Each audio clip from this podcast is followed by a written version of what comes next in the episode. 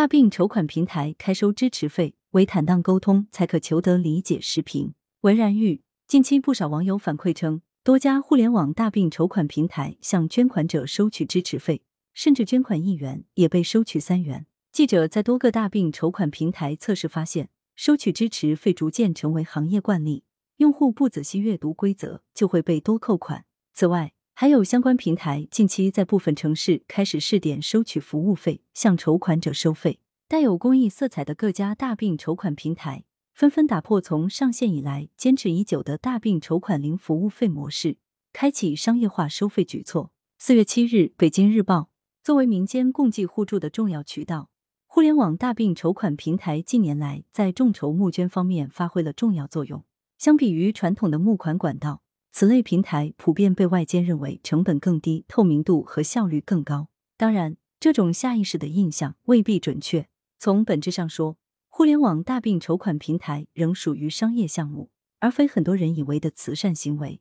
在商言商，以往零服务费属于让利，如今开收支持费也算合情合理。一个显而易见的事实是，所有的互联网大病筹款平台都是有运营成本的。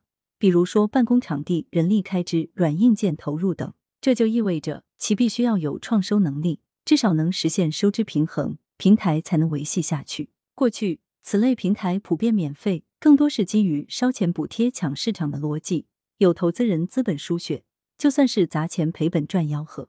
而在全行业大局底定之后，盈利焦虑取代扩张冲动，成为相关公司必须直面的首要议题。按照最初的设想。互联网大病筹款平台的商业模式乃是筹款加互助加保险导流变现。然而，这条赛道跑下来，却生出不少变数。首先，互助保险由于合规原因被卡死，各家纷纷清退相关产品，直接导致平台流量大减。其次，存量用户购买商业保险的转化率并没有预期那么高，多种因素叠加，一下子放大了互联网大病筹款平台的营收压力。流量变现、曲线赚钱的路子走不通了，就只能直接收取支持费、服务费了。这种转变既无可奈何，又无可厚非。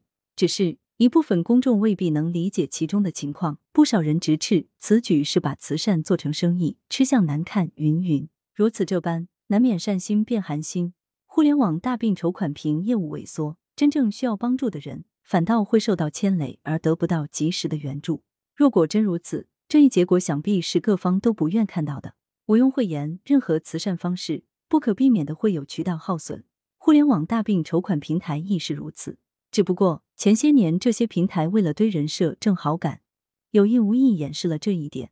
时至今日，改变迫在眉睫，有关平台不妨放下姿态，坦诚以待，直面公众质疑，真诚解释，深度沟通，明码标价公示收费标准，多些坦坦荡荡，少些偷摸鬼祟。也许反倒会更容易被接受。羊城晚报时评投稿邮箱：wbspad@com。来源：羊城晚报羊城派。图片：北京日报客户端。责编：付明图，孙子清。